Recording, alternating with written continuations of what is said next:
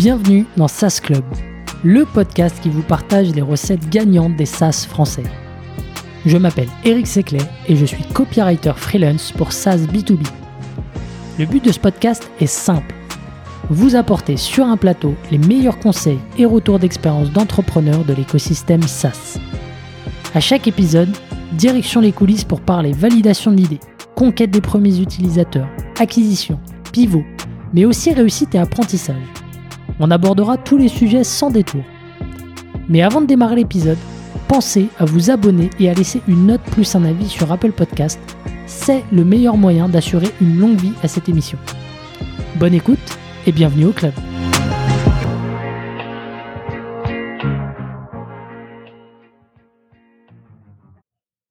Allez, c'est parti, nouvel épisode de SAS Club et aujourd'hui je reçois Sébastien qui est partenaire chez Serena Capital, un des plus gros euh, VC parisiens. Euh, bienvenue Sébastien. Salut Eric, merci de me recevoir. Très content de, t'avoir euh, dans le podcast et on enregistre pour une occasion, je dirais, particulière puisque vous venez de en tout cas, au moment où l'épisode sera sorti, vous aurez sorti votre SaaS Benchmark édition 2023. Et euh, l'objectif, c'est ici de, s'attarder sur euh, deux grands topics. Donc, euh, on va parler framework d'efficience et equity story notamment. On va redéfinir un peu tous ces termes-là.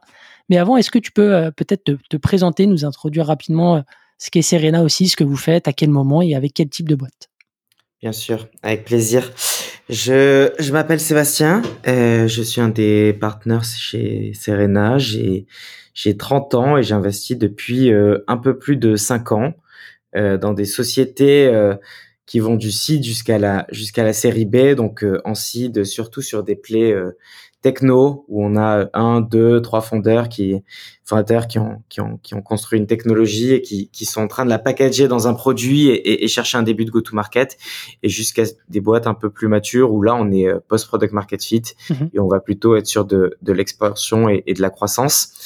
Et, euh, et chez Serena, euh, donc on est un fonds qui a été monté en, en 2008 par par trois entrepreneurs qui étaient Marc, Xavier et Philippe et on adore euh, l'univers du SaaS entre autres. Donc on a mhm. fait d'autres choses, on a fait on fait beaucoup de climate en ce moment, on a fait des marketplaces, mais mais on, on, on adore le, le SaaS et on a été euh, euh early euh, investisseur de, de, sociétés comme euh, Dataiku, Unifor, Lifen, euh, Cyberangel, Audaceva pour pour en nommer quelques-unes dans, l'univers du SaaS et puis sur sur des modèles plus marketplace, des, des sociétés comme Malte, Brigade, etc.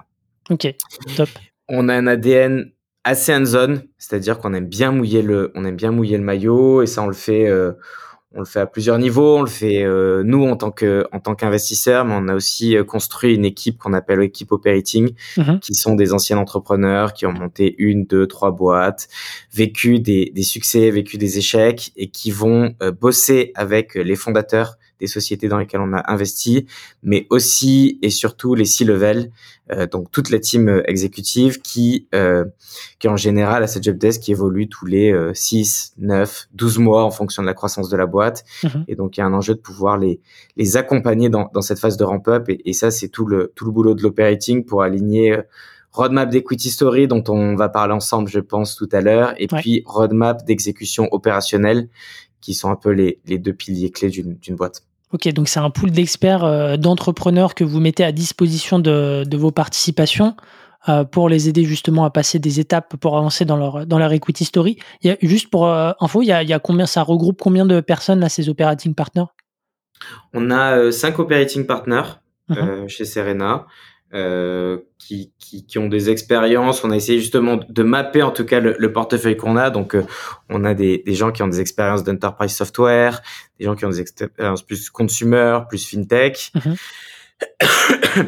Et puis à côté de ça, on va avoir euh, plus des experts, comme tu le dis, euh, verticalisés. Donc, on a euh, notamment euh, Elodie sur toute la partie HR, talent, recrutement, Eba qui va piloter plus la partie marketing, RP de nos boîtes. Donc, donc voilà, donc on a vraiment ce level généraliste, operating partner, et puis mmh. des gens plus experts métiers.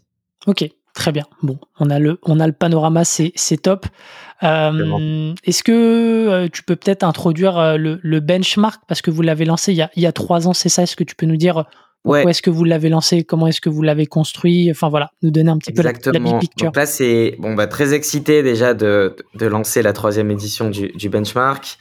Euh, on l'a lancé il y a trois ans, comme tu le dis. Le, le constat initial, c'était que euh, on a des gens dans le monde qui, qui s'appellent notamment KVCM et OpenView qui font un, un super boulot de benchmarking des, des, des métriques euh, SaaS, mais qui le font principalement sur des datasets de sociétés euh, américaines. C'est vrai. Et donc finalement, quand on est euh, en Europe et à fortiori en France, c'est un petit peu compliqué. Euh, nous, en tant que VC, et puis même pour un entrepreneur, d'aller prendre ce benchmark et de directement l'appliquer mmh. à son use case, à ce qu'il vit, parce que sur des sujets de croissance, sur des sujets de burn multiple, sur des sujets de, de, de, de burn tout court ou de ou même de net retention rate. Enfin, on rentrera, je pense, un peu en détail dans toutes ces métriques, mais il y a, y a, quand même un décalage qui peut être assez fort entre euh, ce qui se passe, euh, ce que ce que les entrepreneurs SaaS US font et ce qui se passe en Europe. Et donc nous, on s'est dit, ok, il n'y avait pas grand chose à l'époque euh, en Europe, et on s'est dit, bon bah euh, allons collecter la data, allons interviewer des, des hmm. entrepreneurs et euh, mettons à dispo euh, ce benchmark qu'on utilise nous en tant que fonds pour assesser les boîtes qu'on voit et puis pour accompagner le, les sociétés qu'on a en portefeuille. Mettons-le à dispo de l'écosystème. Hmm. Ouais, comme tu l'as dit, par rapport aux US, il y a, y, a, y a culturellement, il y a de grosses différences. Euh, que ce soit ouais, sur le mindset, sur le business, sur, sur l'intensité de la compétition, sur la profondeur du marché. Et donc en fait, euh, les, les, les, KPIs qui sont euh, qui sont collectés sont forcément un petit peu biaisés, en tout cas en décalage par rapport à la réalité qu'on peut avoir en Europe. Donc, ouais, euh, carrément. Ok. Carrément.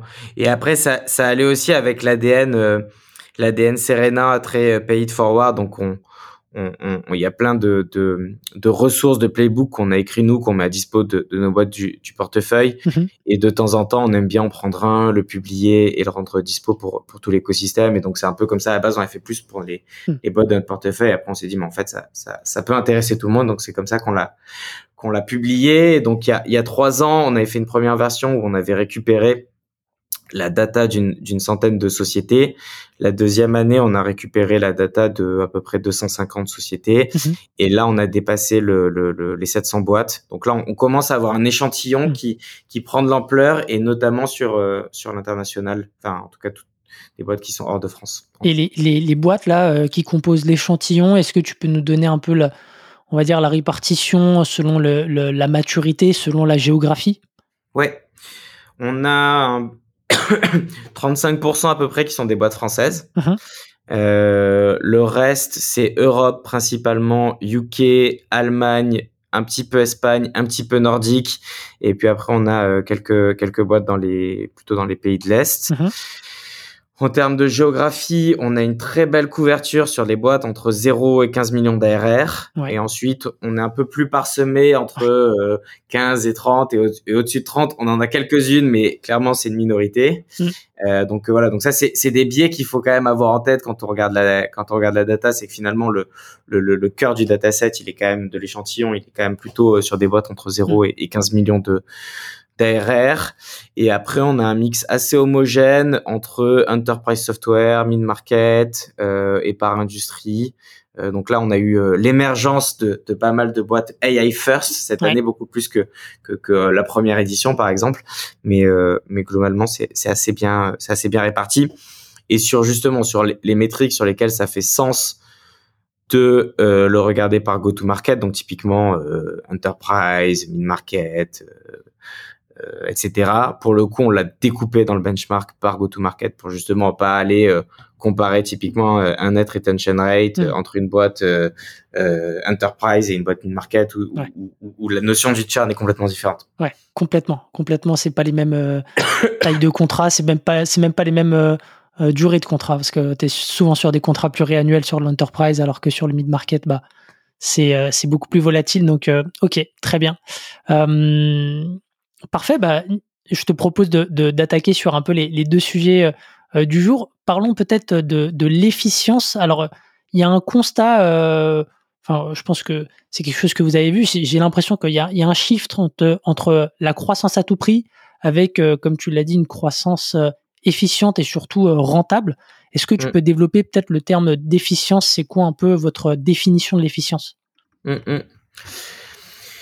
Ouais, c'est clairement ce que c'est clairement ce que tu dis. On...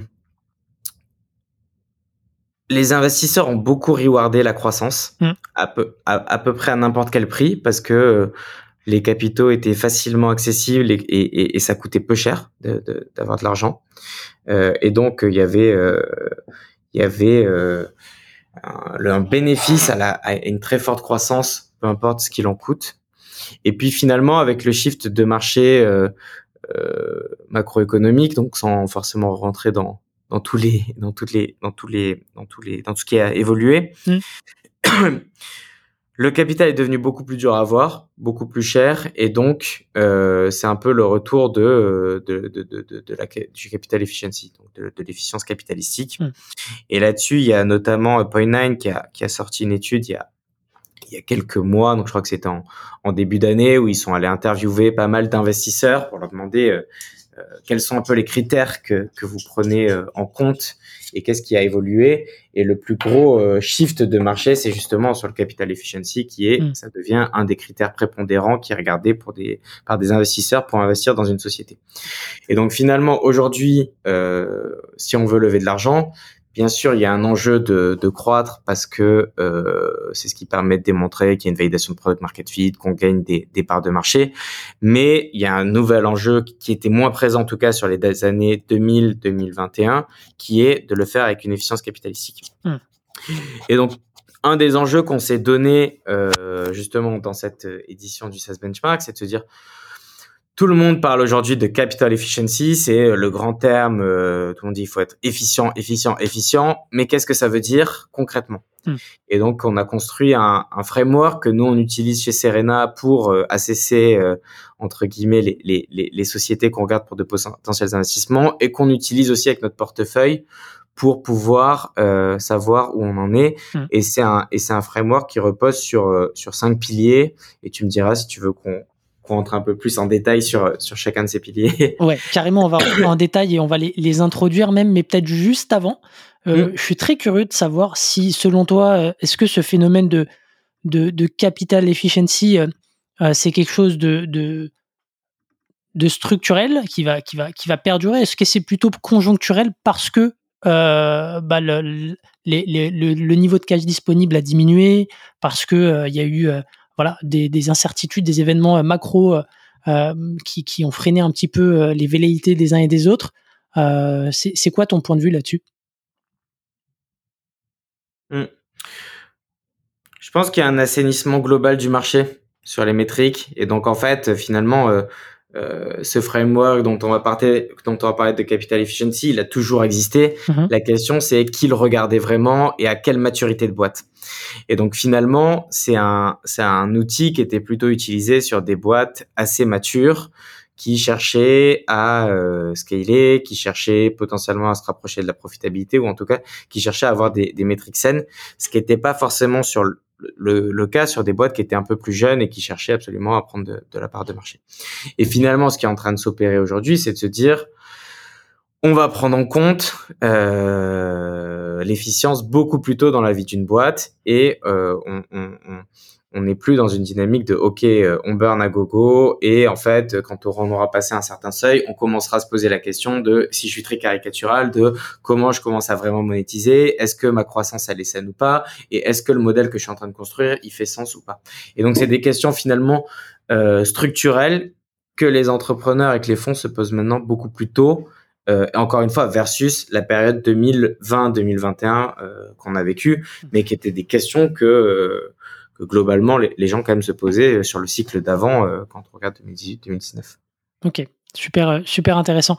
Euh, bah écoute, je te propose de, de, de, passer en revue, je dirais, les, les cinq gros euh, KPI. Peut-être euh, on peut les nommer avant, puis après euh, enchaîner de savoir euh, qu'est-ce qu'il y a derrière, euh, comment est-ce que vous les mesurez, euh, euh, quels sont le best in class par catégorie. Donc, euh, donc voilà, c'est quoi un peu les, les cinq grands euh, piliers pour mesurer le, le capital efficiency pour vous?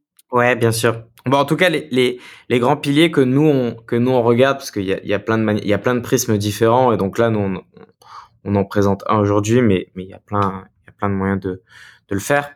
Euh, et la manière d'ailleurs dont on l'a fait, c'est qu'on l'a segmenté mmh. par taille de boîte. Ouais. Euh, et donc on, on, on, a globalement quatre segments qui sont euh, des boîtes, euh, les boîtes qui font, les sociétés qui font euh, moins d'un million d'ARR Mhm. et donc qui sont vraiment dans une phase de début de validation de product market fit.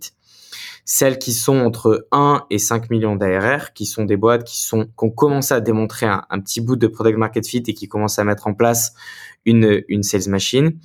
Les boîtes plutôt entre 5 et 10 millions qui elles donc commencent à, à répliquer un peu les pods sales qu'elles ont pu construire et, et essayer de passer à échelle. Et puis les boîtes de plus de 10 millions euh, qui euh, sont plutôt dans une phase un peu d'expansion. Hmm.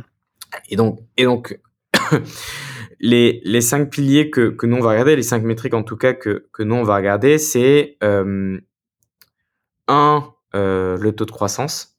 Ouais. Et dis-moi d'ailleurs si tu veux, je rentre en détail tout de suite ou je les, je les cite déjà peut-être dans un premier temps et On- tu me dis. Je Cite-les dans un premier temps et puis après on, on enchaîne sur euh, le spécifique. Ok. Donc, un, taux de croissance.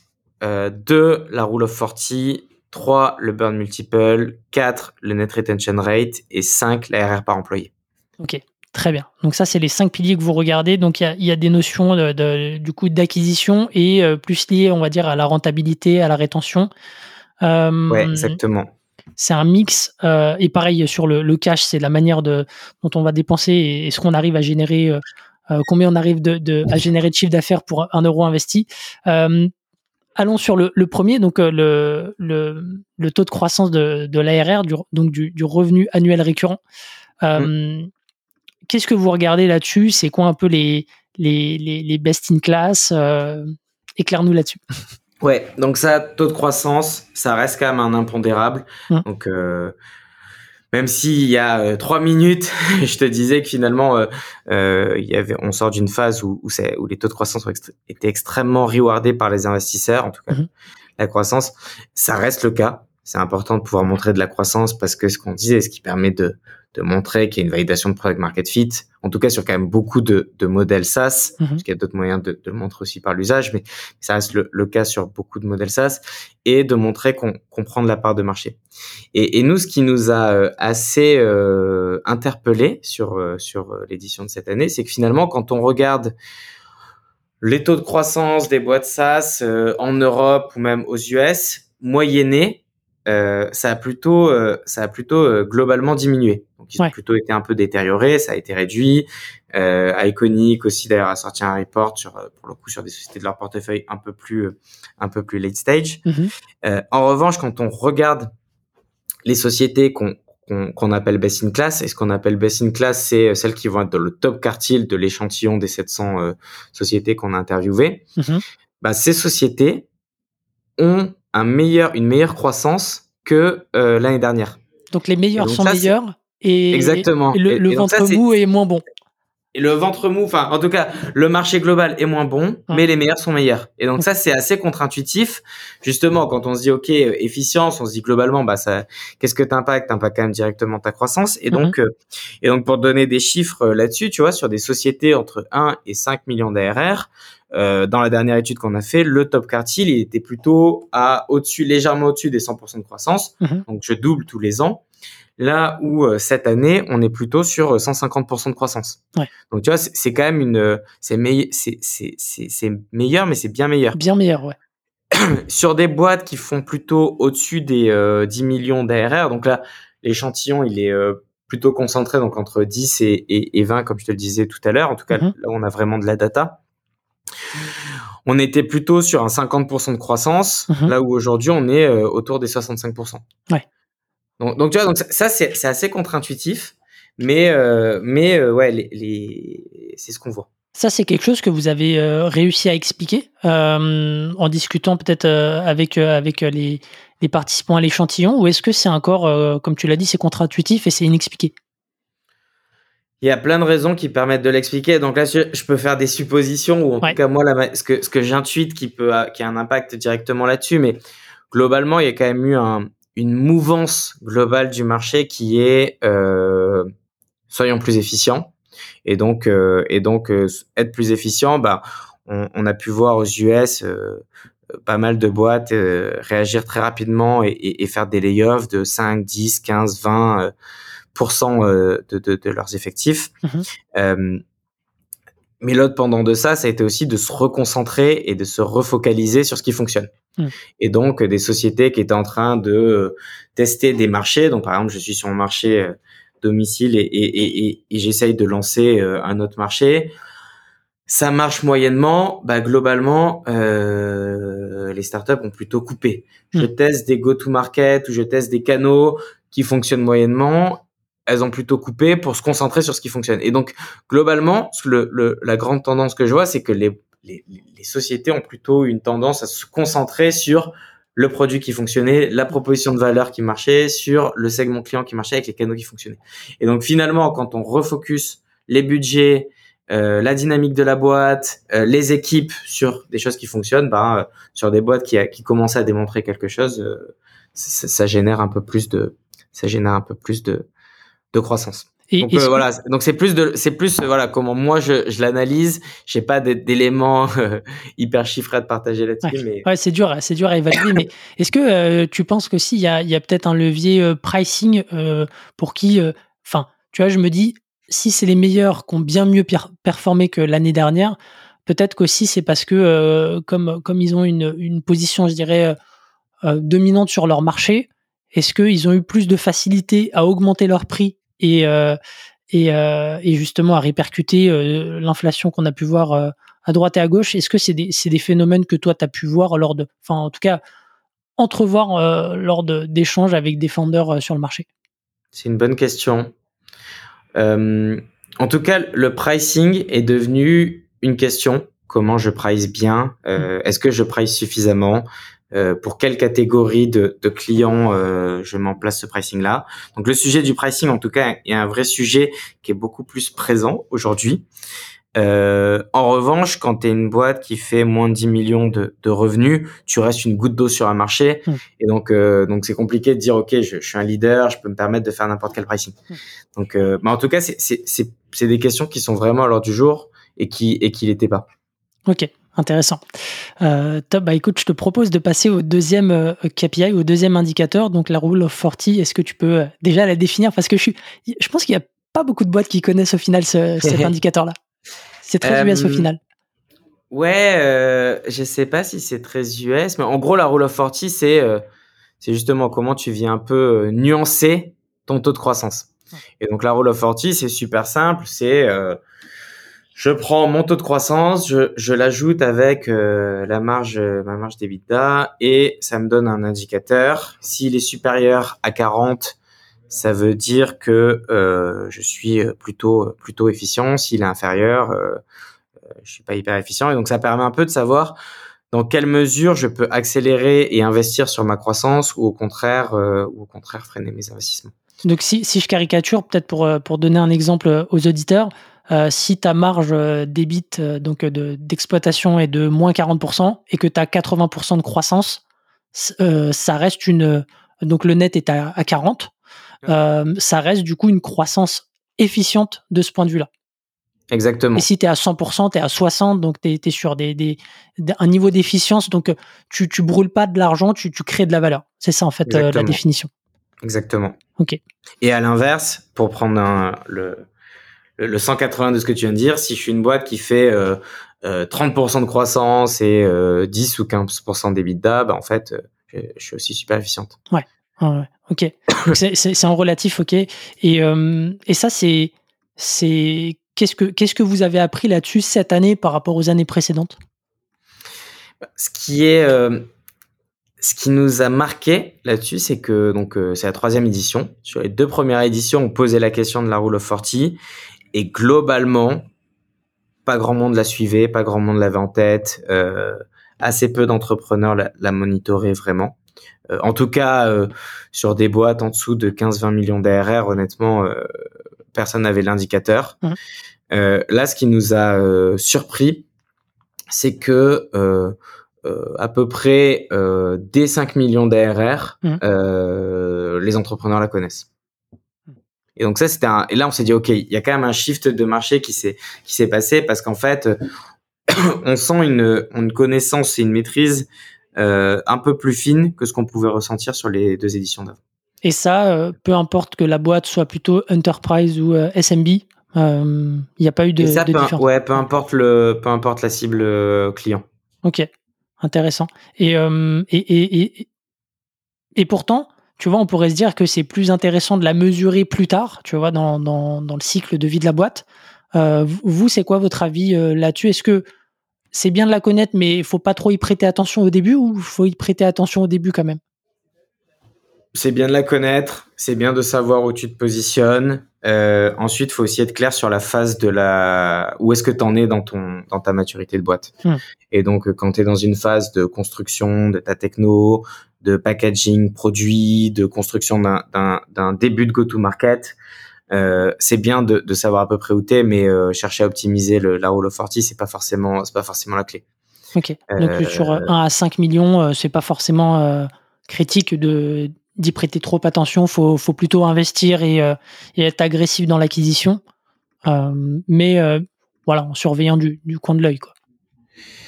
Avec avec aussi un effet euh, sur le marché public qui est quand même directement impacté sur le sur le marché privé, qui est que quand tu regardes les, les sociétés qui sont les mieux valorisées en bourse aujourd'hui, c'est quand même plutôt des boîtes qui sont très bien très bien euh, indexées sur la Rule of 40.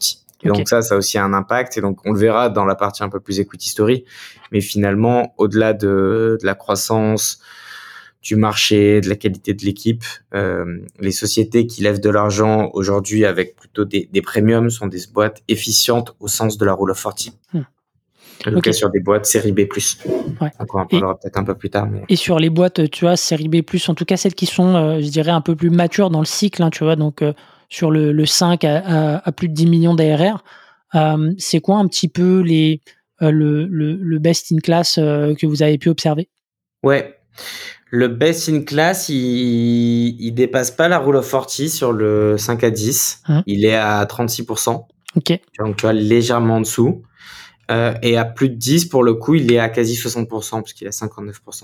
ok, Donc, Ok, euh, mais, mais ce qui est ce qu'on voit aussi, tu vois, sur le sur les marchés publics, euh, euh, avec des boîtes qui ont des, des- enfin, ce que je te disais tout à l'heure, les boîtes qui ont des quand même des premiums de valorisation, c'est des sociétés qui sont plus uniquement sur une rule of 40, mais qui sont Mm. presque sur une rule of euh, 50, euh, voire une rule of euh, 60. ok, ouais, donc euh, ouais, ouais, c'est- marrant. Bon, ça, ça entraînera peut-être un, un changement de nom euh, par la suite, on verra, euh, avec les standards qui évoluent.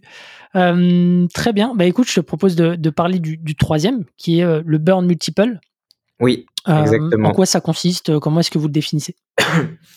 Burn multiple, c'est super simple, c'est euh, combien est-ce que je dois burner? euh, pour euh, acquérir euh, un euro de new ARR. Donc, euh, exemple tout simple, euh, je burn 1 million pour ajouter 0,5 million de new ARR, j'ai un burn multiple de 2x. Ok. Et globalement, euh, si j'ai un burn multiple qui est supérieur à 1, ça veut dire que je brûle plus vite que Hmm. ce que j'acquiers de, de, de, de revenus. Ouais. Et si je suis en dessous de 1, c'est qu'en fait, euh, je brûle beaucoup moins que ce que, que, ce que j'acquiers. Et donc là, je suis super efficient. Et j'imagine que du coup, c'est intimement lié au stade de maturité. C'est-à-dire qu'on va, on va faire, euh, on, on va beaucoup plus dépenser au début euh, qu'on va faire entrer de cash, et, euh, et, et à l'inverse, en late stage, on va euh, faire rentrer peut-être autant euh, que ce qu'on dépense. Clairement. Bah, Le, Graal, quand on commence justement à, à rentrer dans cette phase un peu de, de passage à l'échelle et de, et de scalabilité, et de potentiellement viser la profitabilité, le Graal, il est de, de se rapprocher au maximum de 1x. Donc Mm. ça veut dire euh, chaque euro que je burn, il me ramène euh, au, 1 euro de, de new RR. Qui, sur lequel derrière, je peux avoir un effet de levier si j'ai un super euh, net retention rate. Mais ça, on en Mm. parlera après. Ouais. Euh, et, et, et donc, ouais, donc c'est exactement ce que tu disais. Sur une des sociétés relativement jeunes, euh, typiquement, tu vois, inférieur à moins à 1 million de, de, de, d'ARR, euh, le burn multiple best in class, il à 5x. Donc, ça veut Mm. dire que je brûle 5 fois plus. Mais, mais c'est OK parce qu'en fait, c'est une, c'est une phase où tu en train de, t'es pas en train d'optimiser ton revenu, voire tu génères très peu de revenus. Ouais. Euh, tu es vraiment en train de construire euh, un début de techno, un début de produit. Puis après, donc, ensuite, quand tu es en train de construire ta, ta sales machine entre 1 et 5 millions d'ARR, le best in class est plutôt autour des 2x. Mhm. Donc donc je, je, je brûle 2 euros pour acquérir pour acquérir un euro. Et après, pour le coup, au-dessus de 5, le best in class européen et se rapproche très très proche du 1x parce qu'on est à 1,3 et 1,1 pour pour le top quartile.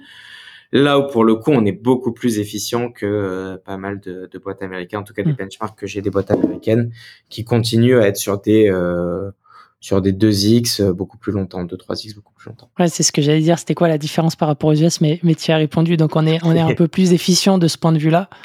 Euh, je sais pas euh, s'il y a des raisons particulières à, ça mais intéressant en tout cas. Et sur et, et, par rapport juste par rapport aux années précédentes, comment ça a évolué ça Est-ce que tu as en tête les, les, ouais, bonne question. grands changements? On le, on le suivait pas comme ça. Crois c'est la première année qu'on le met justement dans le 16 Ok, ok, ok. Donc, donc je pourrais te dire l'année prochaine l'année comment prochaine. ça évolue.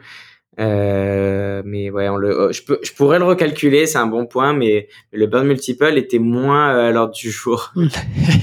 Alors que maintenant, ouais, on va plutôt essayer à, étendre le, runway. Euh, ok, donc parlons de, du, de l'avant-dernier, donc le, le, net retention rate, euh, NRR. Euh, mm. Pareil, en quoi ça consiste euh, Qu'est-ce que vous avez pu observer euh, là-dessus? Alors ça, c'est une métrique à titre, à titre perso, j'adore. Mm. j'adore parce que pour moi, toute la beauté euh, du logiciel et du SaaS se retrouve dans le net retention rate. Ouais. Euh, le net retention rate, c'est euh, quand j'acquiers un euro euh, d'ARR euh, ben, aujourd'hui, combien est-ce que cet euro vaut l'année suivante Et hmm. donc, si je prends un exemple tout simple, si j'ai un net retention rate de 120%, ça veut dire que l'euro que j'acquiers aujourd'hui, ben, l'an prochain, il vaut 1 euro, 1.2 euros. Hmm. Sans, sans, acquérir de nouveaux clients. Sans acquérir de nouveaux clients. C'est ça. Ouais. Et donc, si, si on tire le trait, euh, si j'ai un net retention rate de 120%, mm. en gros, sans acquérir un seul nouveau client, bon, ce qui est très théorique, hein, ouais. mais sans acquérir aucun nouveau client, euh, je double de taille de boîte dans mm. les 5 ans. Mm. Si j'ai un net retention rate de 110%, je double de taille de boîte tous les 8 ans. Euh, enfin, au bout de 8 ans. Euh, si j'ai un net retention rate de 100%, je reste flat. Ouais et donc chaque 20% euh, marginal euh, sur le retention rate un impact de doubler la taille de boîte euh, chaque 5 ans. J'ai l'impression que puissant. J'ai l'impression que justement aujourd'hui c'est devenu un peu le Enfin, pour moi, c'est, j'avais même écrit, tu vois, une, une, édition de la newsletter, là, de la SaaS letter euh, là-dessus. Euh, il y avait une conf qu'avait fait Fincom justement avec Ercole et Lemlist, qui était animé par Emric de, de Agora Pulse là-dessus pour moi, j'ai l'impression que c'est devenu un peu la métrix la plus importante euh, quand tu veux essayer, comme tu l'as dit, de tirer le trait et de voir euh, jusqu'où peut aller la boîte. Parce que si tu te dis que maintenant, euh, l'objectif, en tout cas pour des, des, des fonds comme vous, c'est de, de, viser les boîtes qui sont capables de faire 100 millions d'ARR, c'est impossible, j'ai l'impression, sans, sans optimiser cette métrique. Carrément. Carrément, carrément. Si tu regardes des sociétés qui sont plus mature que, que, que, les tailles de boîte dont on parle là. Euh, souvent le best in class, euh, quand tu regardes justement la décomposition de, de, de incrémentale euh, année après année, tu as à peu près la moitié qui vient d'acquisition et l'autre moitié qui vient de la rétention, enfin de l'upsell. Et donc en fait c'est un énorme levier, c'est un énorme levier de, de, croissance. Hmm. Et d'ailleurs j'avais une question là-dessus. Tu vois, qu'est-ce qui fait qu'on regarde, on regarde l'agrégat macro plutôt que euh, les agrégats, on va dire micro, tu vois, parce que ton NPS va jouer là-dessus, euh, tout ce qui va être CSAT, tout ce qui va être le taux d'upsell, etc. Qu'est-ce qui fait que hum, on, tu vois, on fixe l'objectif sur l'agrégat global plutôt que sur les agrégats micro?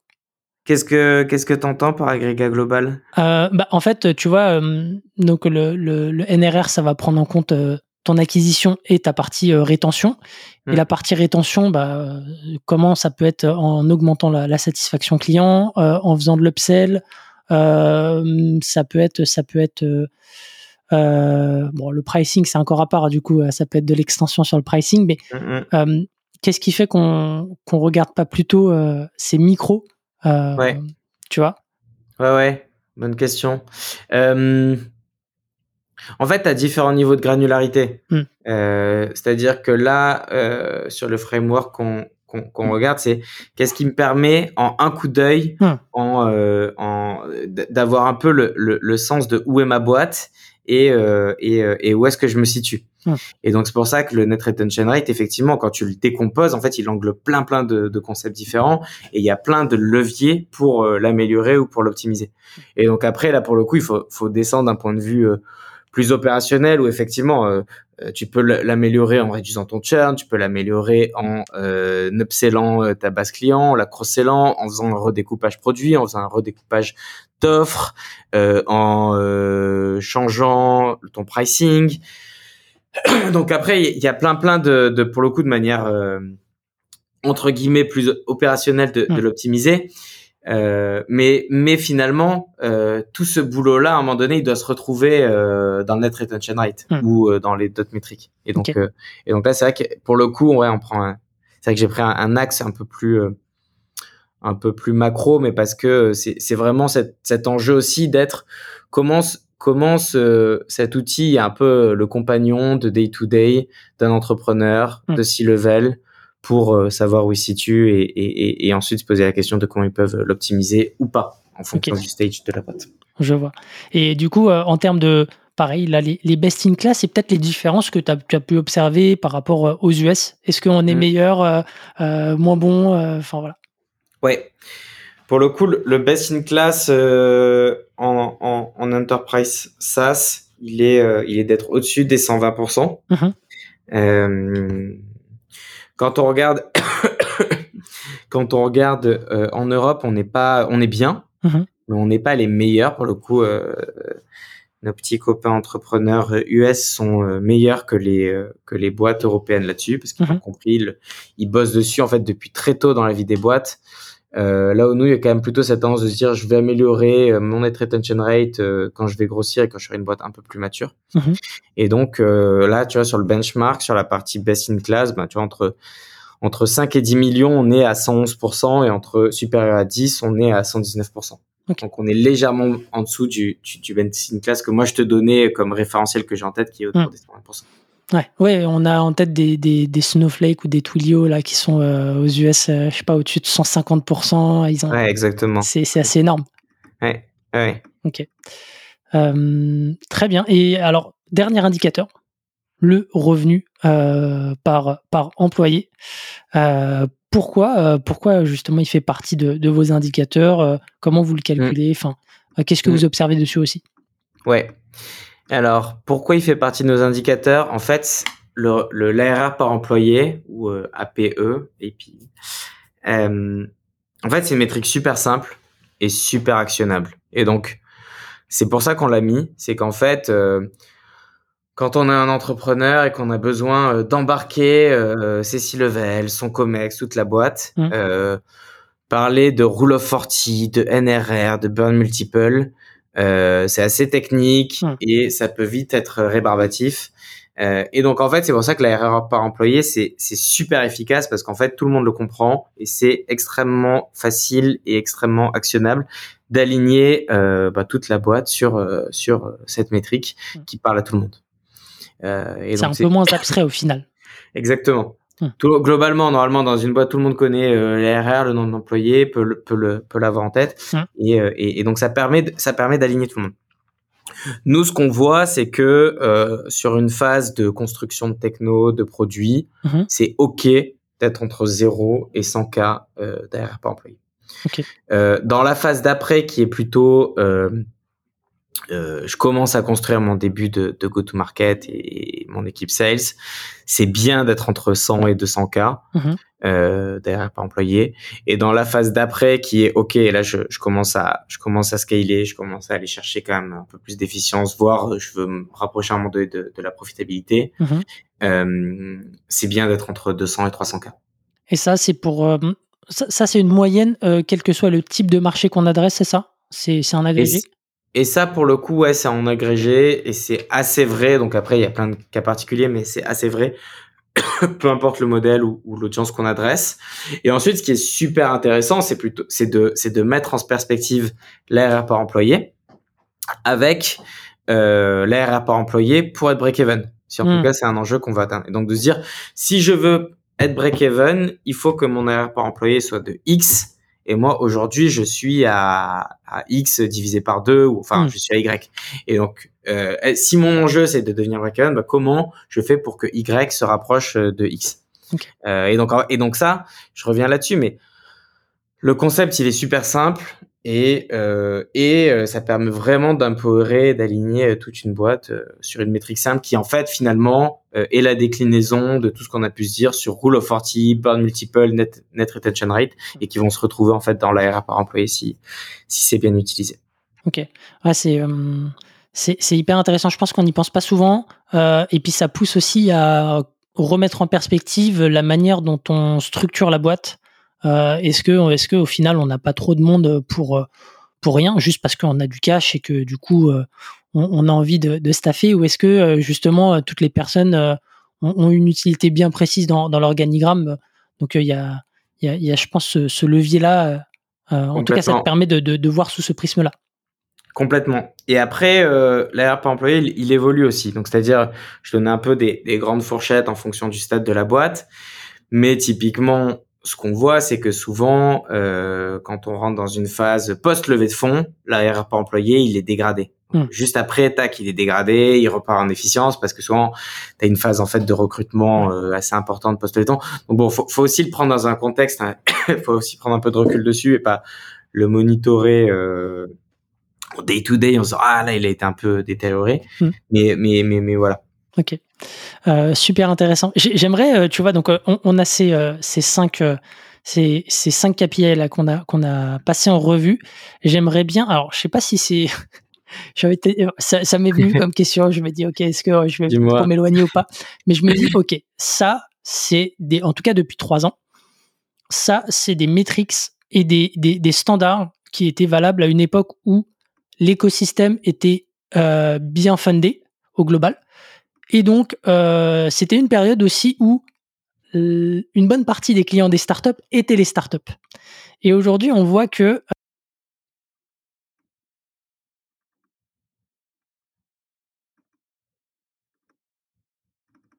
non, il faut vendre euh, aussi à euh, la TPE, la PME euh, et, une cible qui est peut-être un peu moins accessible des fois, euh, pas avec les mêmes canaux et pas avec les mêmes codes.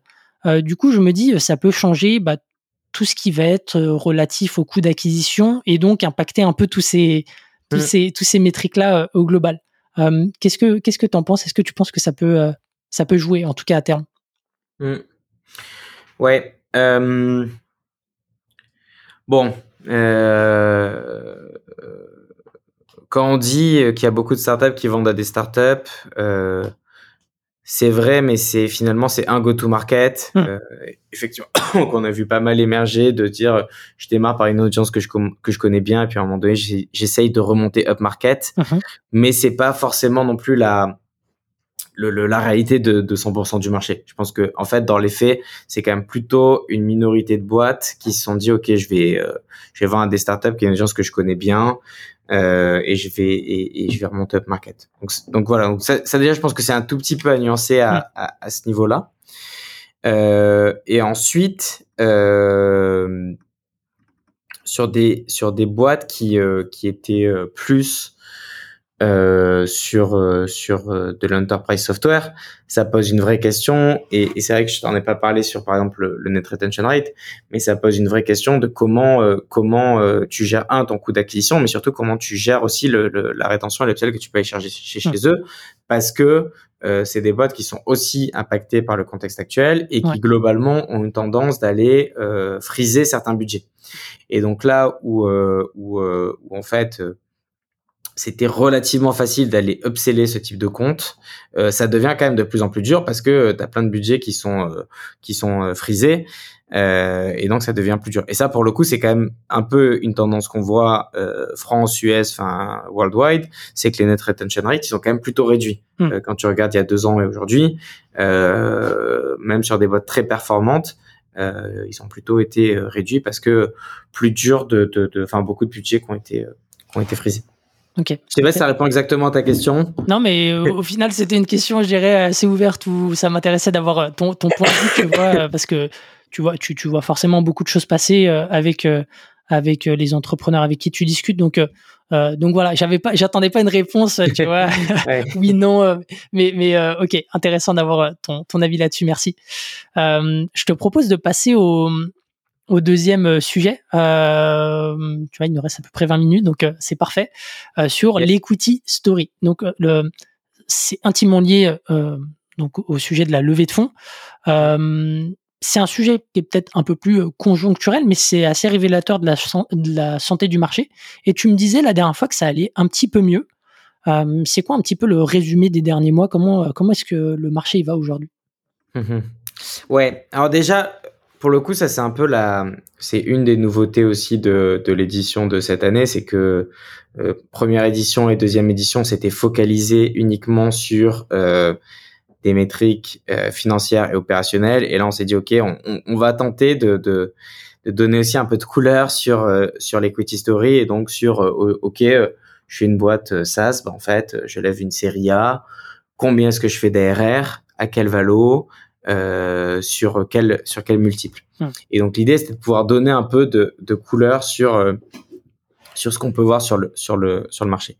Donc c'est forcément à prendre avec beaucoup de, de recul parce que euh, en ce moment sur le marché de la, la, levée de fonds, il y a beaucoup de c'est un marché qui est, qui est pas ultra euh, prédictible mm-hmm. et donc il y a il y a il y a moins de règles là où finalement euh, euh avant en fait c'était très clair sur les, les cases qu'il fallait cocher pour lever un tour à, à, à, tel valo aujourd'hui c'est il y a un peu plus d'imprédictibilité mm-hmm. mais l'idée c'était quand même de réussir à mettre un peu de data et de et de et de d'avoir un une échange qui est plus euh, data oriented que uniquement euh, feeling euh, feeling oriented. Ok. Donc ça c'était un peu le, contexte de pourquoi on a lancé cette, cette partie là.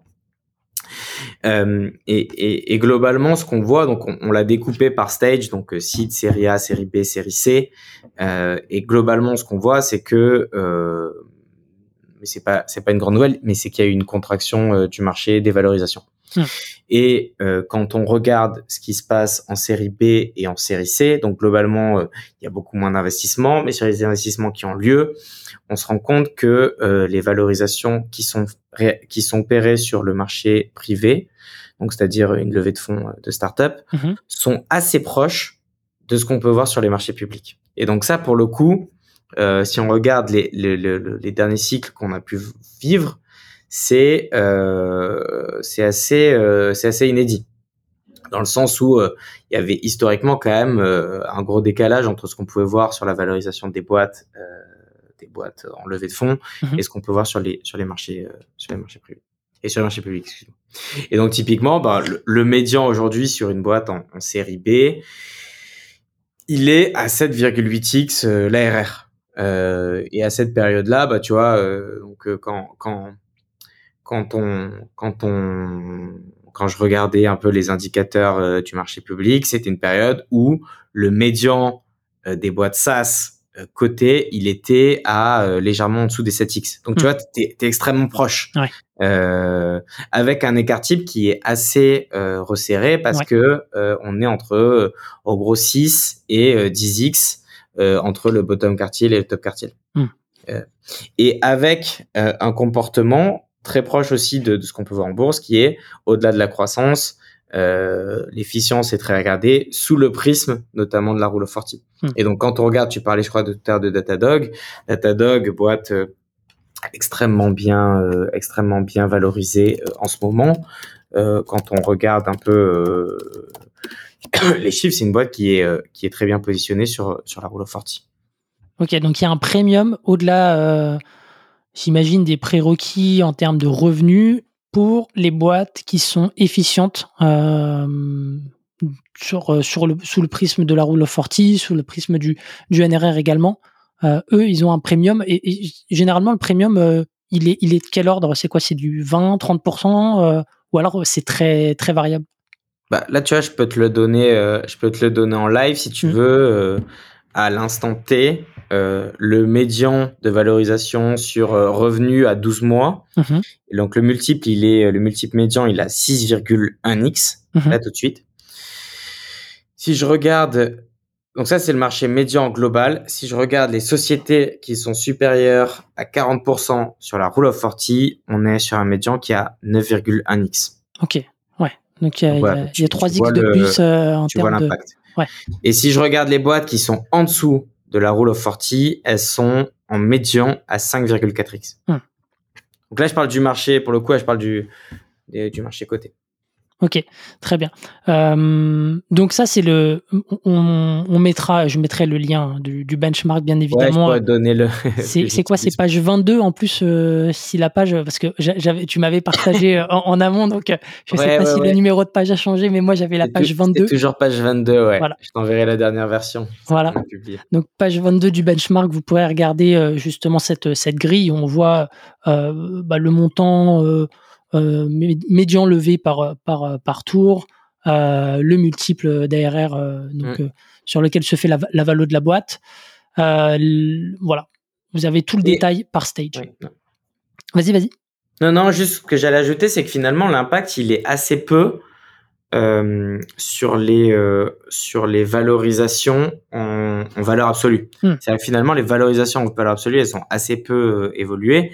Ce qui a évolué, c'est euh, bah, qu'il faut avoir cranté pour lever ces valorisations. Hmm. Et donc, ce qu'on voit, c'est qu'en fait, bah, à valorisation égale, il faut avoir plus d'ARR, il faut avoir démontré plus de choses en ce hmm. moment. et donc, ça donne une tendance globale du marché qui est comment je gagne du temps avant d'aller relever un tour. Hmm. Euh, et donc ça, c'est euh, c'est notamment le, le, la partie juste après qui est qu'on a à peu près 70% des 700 sociétés qu'on a interviewées qui venaient de mener un travail d'extension de leur runway ou qui est en train de le faire ou prévoyaient de le faire. Hmm. Pour justement gagner du temps, euh, euh, améliorer leurs métriques, pour, pour, pour lever un tour. Donc ça veut dire que la, la vélocité avec laquelle les boîtes euh, levaient avant va plutôt je dirais, s'allonger euh, à l'avenir parce que le niveau d'exigence entre les tours est beaucoup plus élevé, c'est ça? Il risque d'y avoir un mouvement comme ça, ouais, exactement. Ah, ok. Euh, et, et, justement, tu vois, ça, il y a les métriques, euh, les prérequis, je dirais, à avoir pour, pour prétendre à, la levée de fonds. Ça ne veut pas dire qu'on va réussir à lever. Au-delà de ça, donc tu vois, euh, qu'est-ce que toi tu, tu, tu vas regarder? Euh, Donc ouais, la renta, l'efficience revient sur le devant de la scène, mais il n'y a pas que ces facteurs-là. Euh, non, non. Donc toi, pour toi, qu'est-ce qui est important aujourd'hui dans l'environnement actuel, au-delà des métriques Sachant que finalement, juste pour rebondir sur ton point d'avant, quand on regarde quand même parmi les sociétés qui sont les qui ont les, les, plus belles croissances et qui sont euh, extrêmement efficientes. Et, euh, et quand on regarde même dans le, le, portefeuille Serena, souvent les sociétés qui lèvent un tour de table, des fois, n'ont même pas touché à l'argent qu'elles avaient euh, levé sur le tour de table précédent. Ouais. Ça me fait penser à Clavio. Euh, je sais pas si tu as vu l'info passer. Clavio qui avait levé je sais plus combien de centaines de millions d'euros, qui avait de dollars et qui avait dépensé à peine à peine 10%, même pas. Ouais. Donc, et, donc, et donc ça, c'est sans doute un, une tendance qui va se renforcer encore plus. Ok, intéressant. Euh, très bien. Et quel conseil tu peux donner aujourd'hui aux, SaaS qui sont dans un play, euh, tu vois, d'être euh, d'être backés par des VC, tu vois, qui sont bah ouais série A, parce qu'au final. il y, a, beaucoup de boîtes, tu vois. Lever la série A, je dirais, même s'il y a une grosse sélectivité, c'est derrière que ça coince parce que, comme tu l'as dit, le, niveau d'exigence en série B, il est, il est assez élevé. Euh, c'est quoi un peu les conseils que tu peux donner aujourd'hui à, ces SaaS-là, que ce soit sur un, sur un prisme de, des métriques ou euh, même d'un point de vue opérationnel, de structuration, enfin voilà. Hmm. Euh, le tour le plus dur à lever, c'est le série B. Hmm. C'est un peu le moment de vérité. C'est-à-dire que le série A, on est on est encore dans la phase de validation de product market fit, c'est génial.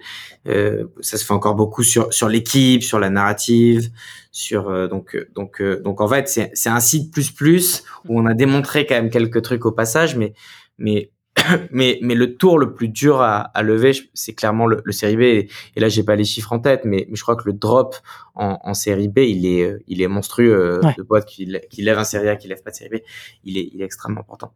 Parce que c'est les investisseurs sont aussi plus professionnalisés, plus orientés métriques, plus, mm. plus, plus, plus financiers dans, dans leur approche.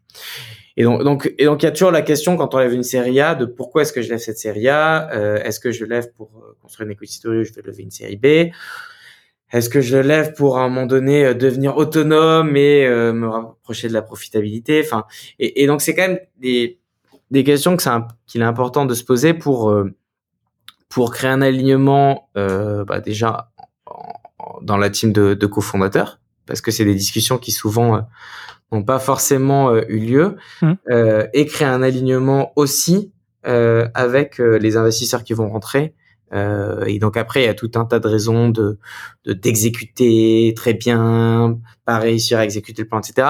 Mais qui sont un autre sujet en fait. Mmh. Et, et, donc il y a un peu cette question de ok, quand pour pour répondre à ta question sur sur sur le play pure euh, Serie A, euh, est-ce qu'on a envie de se mettre en ordre de bataille pour euh, aller aller sauter le, saut d'obstacle de, de, la Série B? Et est-ce que tu vois, par exemple, il y, a un facteur qui revient assez souvent, c'est est-ce qu'on a réussi à valider un premier go-to-market, on va dire, à l'étranger? Est-ce qu'on est capable d'aller aux US Est-ce que ça, c'est des, facteurs qui sont enfin, tu vois, qui sont business et, qui, qui, traduisent pas forcément le, KPI à, l'instant T? Est-ce que c'est des choses euh, importantes aujourd'hui que vous regardez? Ça dépend vraiment du marché sur lequel ils opèrent euh, et du go-to-market. Euh, et ça, pour le coup, c'est c'est vrai, euh, c'est vrai sur du SaaS, mais c'est vrai sur de la marketplace aussi. Hmm. Euh, et donc typiquement, oui, quand on est une boîte, euh, une société SaaS enterprise, en général, après sur le marché domestique, il y a un enjeu quand même d'aller très vite aux US parce que le marché est très est très est très présent aux US et beaucoup plus large aux US. Euh, donc ça c'est vrai. Mais euh, typiquement, j'ai plein de contre-exemples euh, hmm. sur des boîtes plutôt SMB qui vont être sur des go-to-market plutôt. du coup, SMB, euh, t'as des fois un play qui est beaucoup plus pan-européen. Hmm voire qui est plus ville oriented que que que, que par pays. Donc ça ça dépend vraiment de, de ça dépend vraiment de ta de ta cible client, hmm. de ton go to market. Ok. Et puis ça dépend aussi des fois de, de, la thèse des fonds. Hein. Tu as des fonds qui vont exclusivement aussi euh, euh, baquer des boîtes qui ont qui sont faites pour aller aux US. Euh, J'ai plus les noms en tête, mais euh, mais je sais que tu as des fonds qui ont ces thèses là. Euh, voilà, qui sont inscrites noir sur blanc. Donc voilà, ok. Ouais, et ça, et ça, dépend aussi et surtout du drive des entrepreneurs. Tu vois, mm. qu'est-ce qu'ils veulent faire ouais. Où est leur marché? Euh, Où est-ce que euh, ils ont un positionnement à prendre? Mm. Et donc ouais, effectivement, tu as certains plays où en fait, si tu as trouvé le, le positionnement, où tu as construit la techno, bah, tu as un enjeu euh, d'aller très vite euh, mm. aux US pour, euh, pour prendre le marché. Enfin, ça dépend vraiment, ça dépend de, de, de tellement, de, de, tellement de paramètres. Ok, très bien. Bah écoute, merci. Je crois qu'on a fait le tour des, des, des, questions, des sujets qu'on voulait aborder. Est-ce que tu as peut-être un, un, mot pour conclure, on va dire, cette, cette, cette troisième édition du, benchmark. Est-ce qu'il y a un point qu'on aurait oublié de, mentionner?